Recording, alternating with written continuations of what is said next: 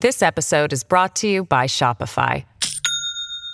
Do you have a point of sale system you can trust, or is it a real POS? You need Shopify for retail. From accepting payments to managing inventory, Shopify POS has everything you need to sell in person. Go to shopify.com/system all lowercase to take your retail business to the next level today. That's shopify.com/system. eRoad provides fleets with advanced capabilities for remote reefer control, real-time compartment mismatch detection, product-specific temperature alerts, and a host of compliance management applications. It's time to revisit how your refrigerated goods are monitored.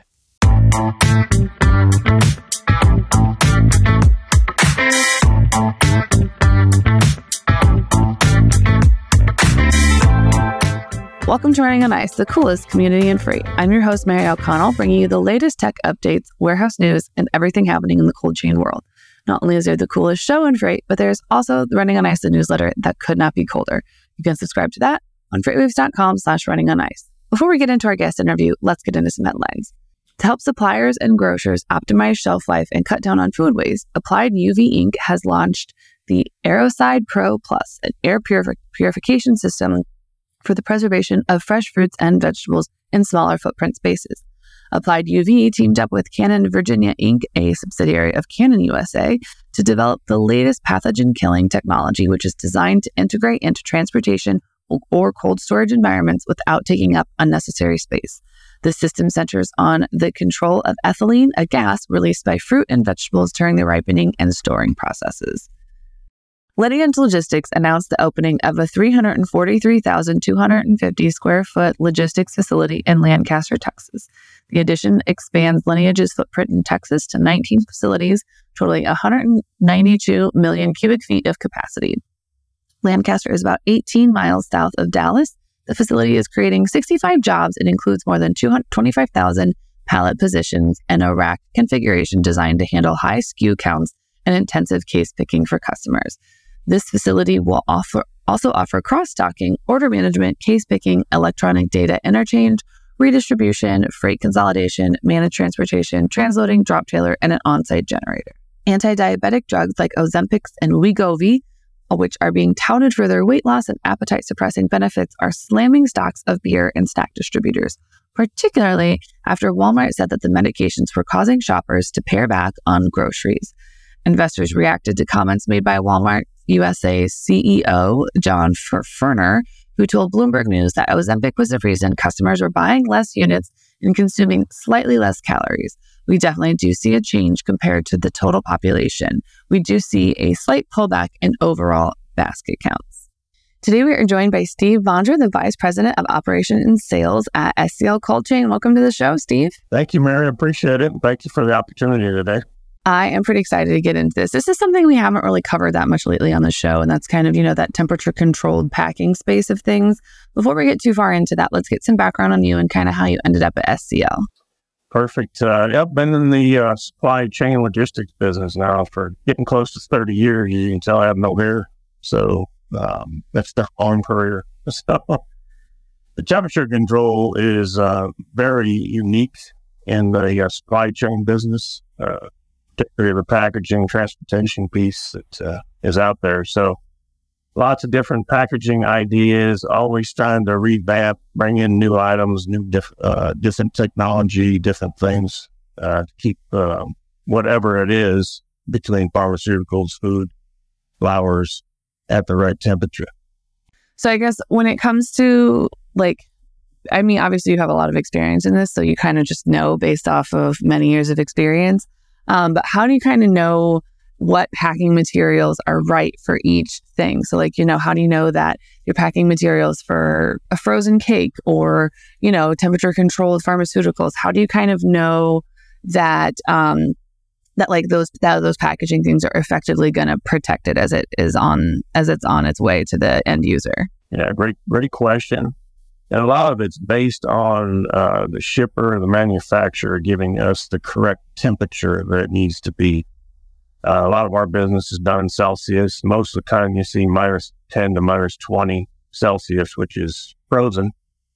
And then you have 2 to 8C and that's in that temperature range in the 30s and the 40s. And then you have 15 to 25 Cs, which runs you somewhere 55 to 75 degrees. So that's the key of what we get. So once you understand what that temperature is, now you have an idea of what packaging needs to go with it.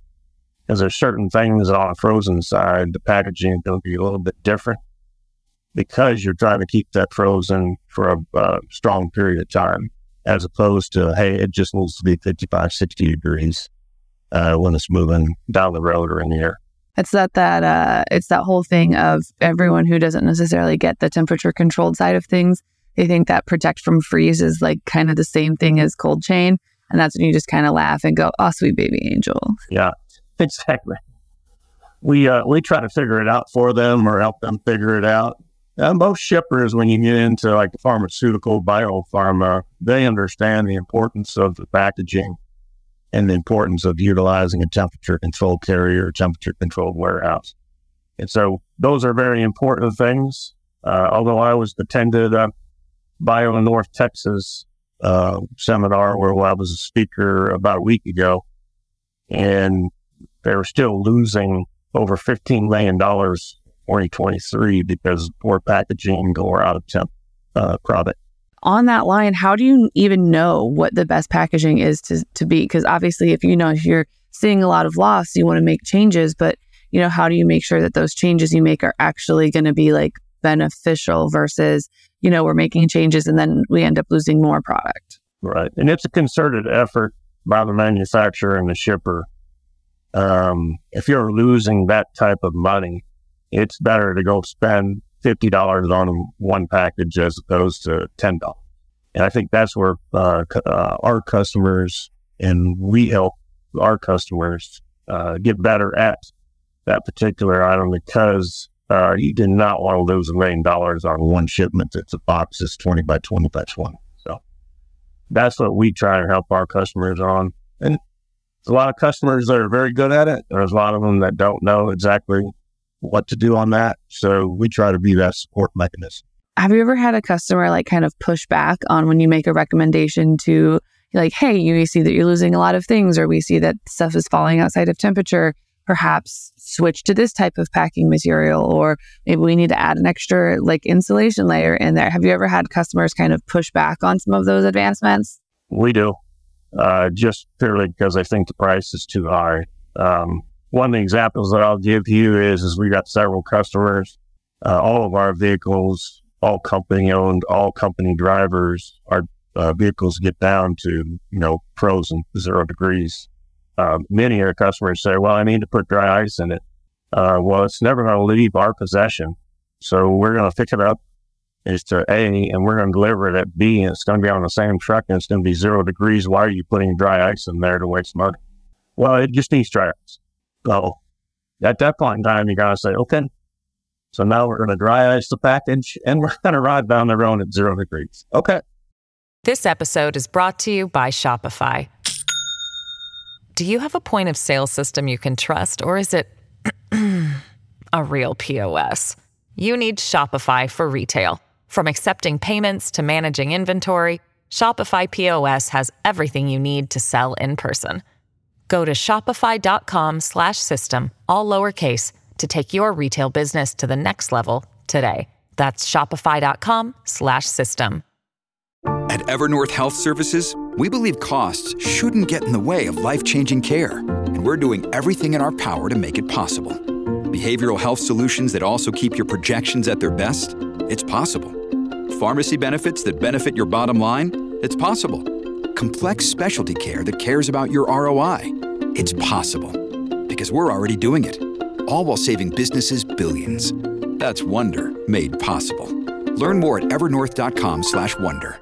It's that old adage of like, you know, pick pick your battles and sometimes I guess if you just want to spend a little extra money and put dry ice in there, then it's your money, not mine.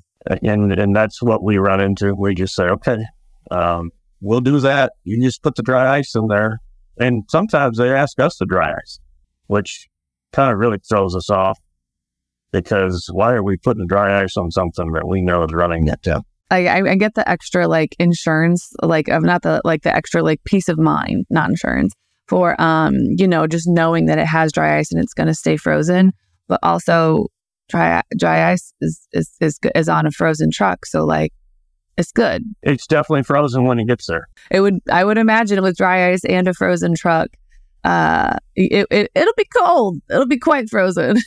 It's cold. You might have the thought for a while to cook it or, or use it, but it'll be cold. So, one of the things that I find very difficult about cold chain packaging, just obviously because I've not been, I've not done it for many, many years. Um, how do you like, how do you know what specific state, like quality and, um, you know, quality assurance standards you have to meet? Because, you know, sometimes it has individual items, depending on what they are, have to meet regulatory standards um, and other things. Kind of how do you stay on top of all these standards? And then also, you know, on top of the new products that are coming out that, you know, promise the latest and greatest in cold chain tech. How do you, how do you just kind of keep it all together? Wonderful question. Uh, and we rely a lot on our own vendors um, because most of our vendors that deal in the container, the packaging, that type of deal, they know exactly what's new, what's more innovative, and what to utilize in that particular item. But we've done so many things from, you know, temperatures from minus 10 Celsius all the way up to, to uh, 15 Celsius. So um, we've not been out of temp, knock on wood, on any one item that we've ever produced or have, have shipped. Uh, only because we've done it on many occasions and we've got the experience in our uh, operations group that we know exactly where it needs to be uh, whether it's running on a hard truck, which most of it is, or whether it's going to maybe fly. Uh, when you get that 24 hour period that it has to get delivered and has to be there. So it really depends on what the temperature needs to be for us to make a decision on the particular packaging that we want to move to that particular item. And some of the packaging is a lot uh, easier where it's a, a cooler product or like putting it in your refrigerator. It's a different type packaging it's a little bit less uh, gauged here, a little bit less uh, other stuff that you put in there. Uh, and then we utilize cooler packs for that. Um, when it comes to like the coldest, what's the coldest stuff that you've shipped? Is there any is there any temperature that you're like, nah, that's too cold. We don't have the resources to handle that. Some of the biopharma has to be frozen. Some of the vaccines has to be that cold. Um, and we do have that ability um, there's another packaging deal that's out there that uh, are our cold cubes. Our cold cubes can go down to that particular temperature. Uh, you can put almost, you know, 500 pounds in them. Uh, it's almost basically a small skid in those particular items. And I can run that in one of my trucks and I can have the rest of the uh, reefer running at 60 degrees.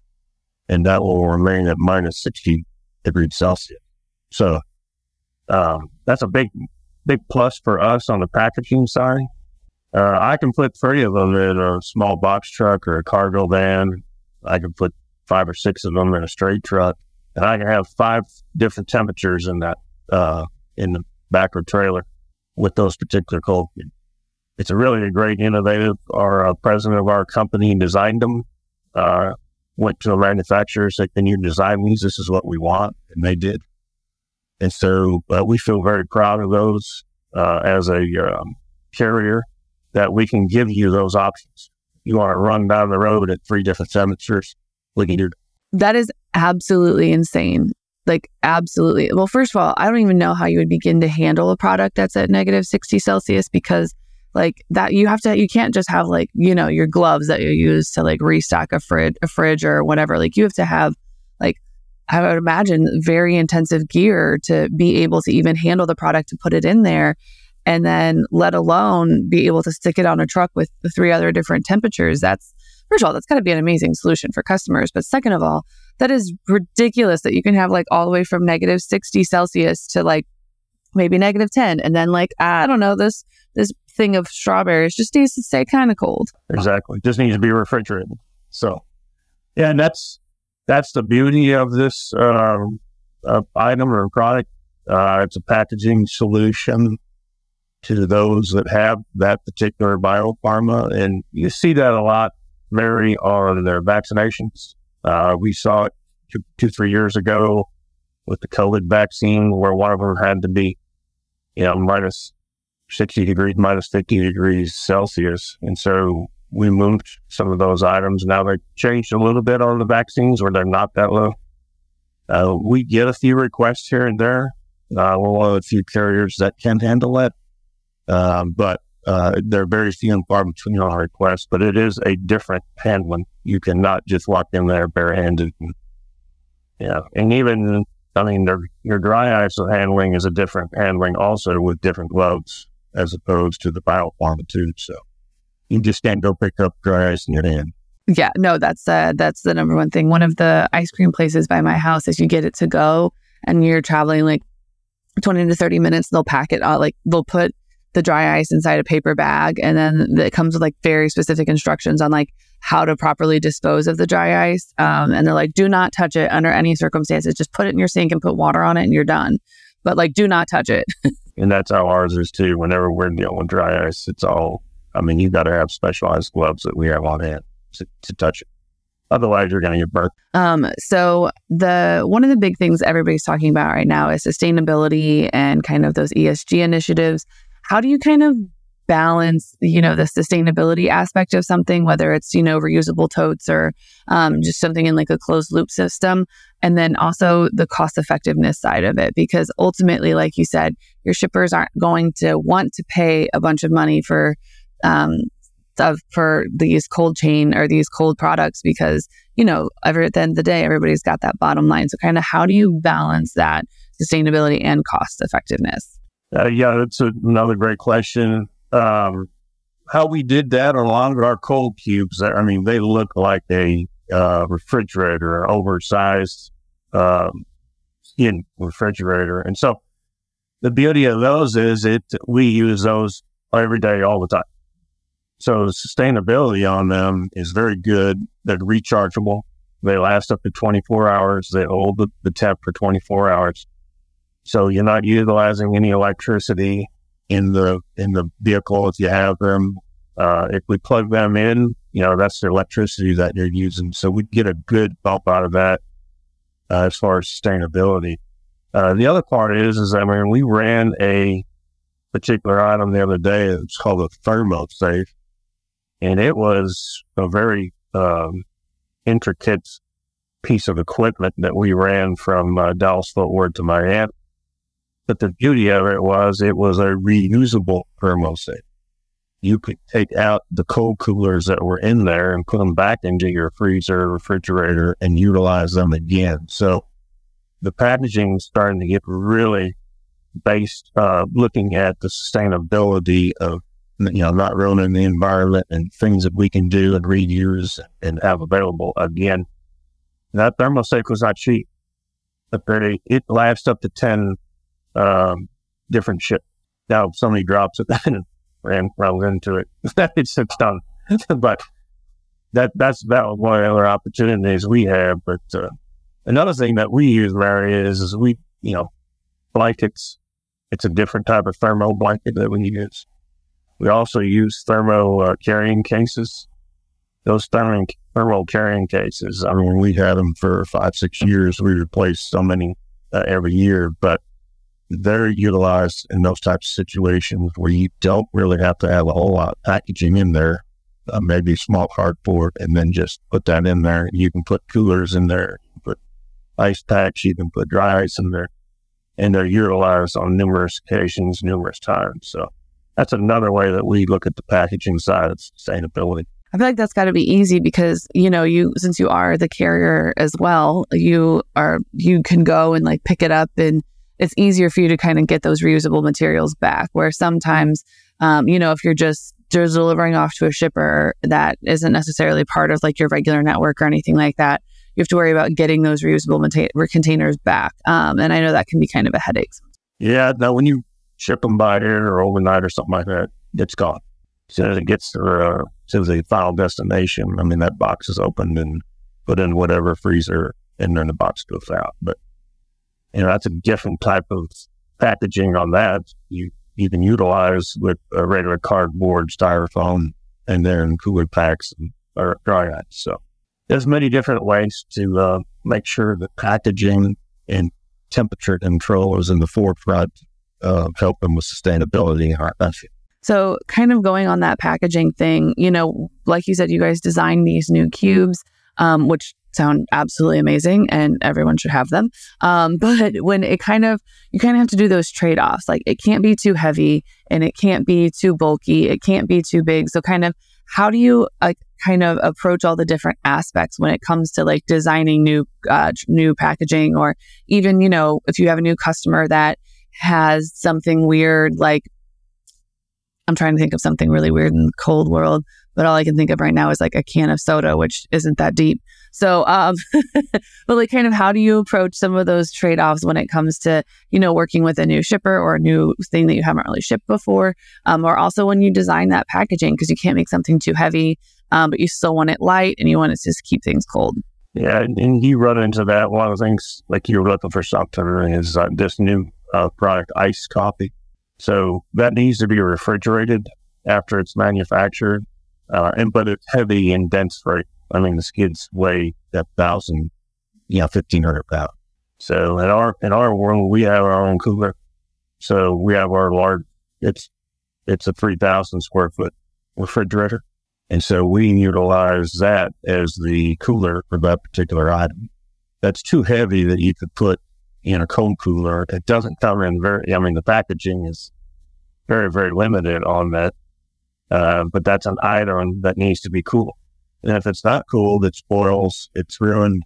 Uh, there's a loss of product. And, you know, the ultimate uh, consignee, the person that's putting it out on the shelves, has just lost all that, that business. So, uh, so those are the things that we look at when we uh, eyeball new customers coming on board. Can we handle that? Is how's it being handled now? Uh, what can we do to help or not help? Uh, we want to make sure we look at all aspects of that particular product. And that, that's kind of the beauty of this business. We can look at all different products we can give you an idea and that, you know, you realize this, you know, more power to you. Exactly. That's the, it's like that. You guys are kind of like a consultant of like, we'll be here. Like this, these are some solutions you have. If we're not the right fit, here's some other ones that you can look at. Here's some things you need to keep in mind. Um, but I found that a lot with a lot of cold chain people is that everyone's very willing to like share their knowledge and kind of share their share their expertise. Even if you don't end up going with them, they're still happy to help out and kind of make sure that in the end the product is getting where it needs to be safely and in a manner that is obviously ideal for everyone. And we're gonna we're gonna price it out accordingly to our customers of this is what we can do and we'll do a great job for you. Uh, but it's going to be at this particular price. Now, you guys, that's not in the budget, then okay, we're okay with that. But we know what we can do and our capabilities. You guys understand your budgets and where you're at. If it doesn't come together, uh, okay, we'll, we'll, we'll move to live another day. Yeah, it's the uh, it's the good old fashioned. You know your worth, and you're not going to budge on it. That's us. That's that's kind of the good part about it, and and how we've learned over the last ten years of being in business. Uh, you know, we've made some mistakes, but we've learned from them too. So uh, one of those mistakes, one of those mistakes is what you mentioned earlier was ice cream. Those are that's a messy mistake too. Like an ice cream all in the back of the trailer, like it's it's just perpetually sticky. Even if you get it washed out, it's still just it's still sticky and it still smells faintly of ice cream. Yeah, that's tough bit. So we are running out of time, but there is a question that everyone comes on the show has to answer. Are you ready for it, Steve? I'm ready. Is cereal considered a soup? Uh, no, not by me, because I love cereal, but uh, I also love soup. So, but I will tell you in the supply chain business, and this is going to be my answer. You may or may not have heard this before, but uh, a cereal co- uh, covers a different weight and density because it's still light in material and light uh, per uh, or per weight, as opposed to the soup, which carries a different density, which is very heavy, very dense. You can't put as much onto a skid, and uh, it gets a different type of rate because it's a lower class rate as opposed to cereal, which is a higher class freight. So you will pay more money for moving your cereal down the road as opposed to living your soup. So I'll just leave it at that logistics supply chain. That is Honestly, we've never we've never gotten that type of answer before.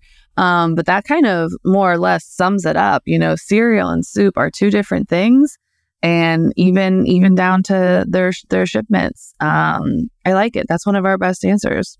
Uh, anytime if someone wants to reach out to you about, you know, the proper codes for cereal or soup or anything that relates to cold chain packaging, where can they find you outside the show?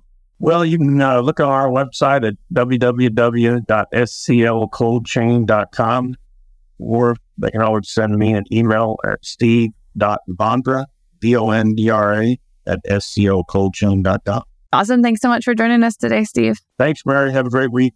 You can catch other episodes of Running on Ice right here on YouTube or anywhere else you get your podcasts like Apple Podcasts and Spotify. Need more Running on Ice news? No sweat. Subscribe to the newsletter on freightwaves.com slash running on ice. See you on the internet.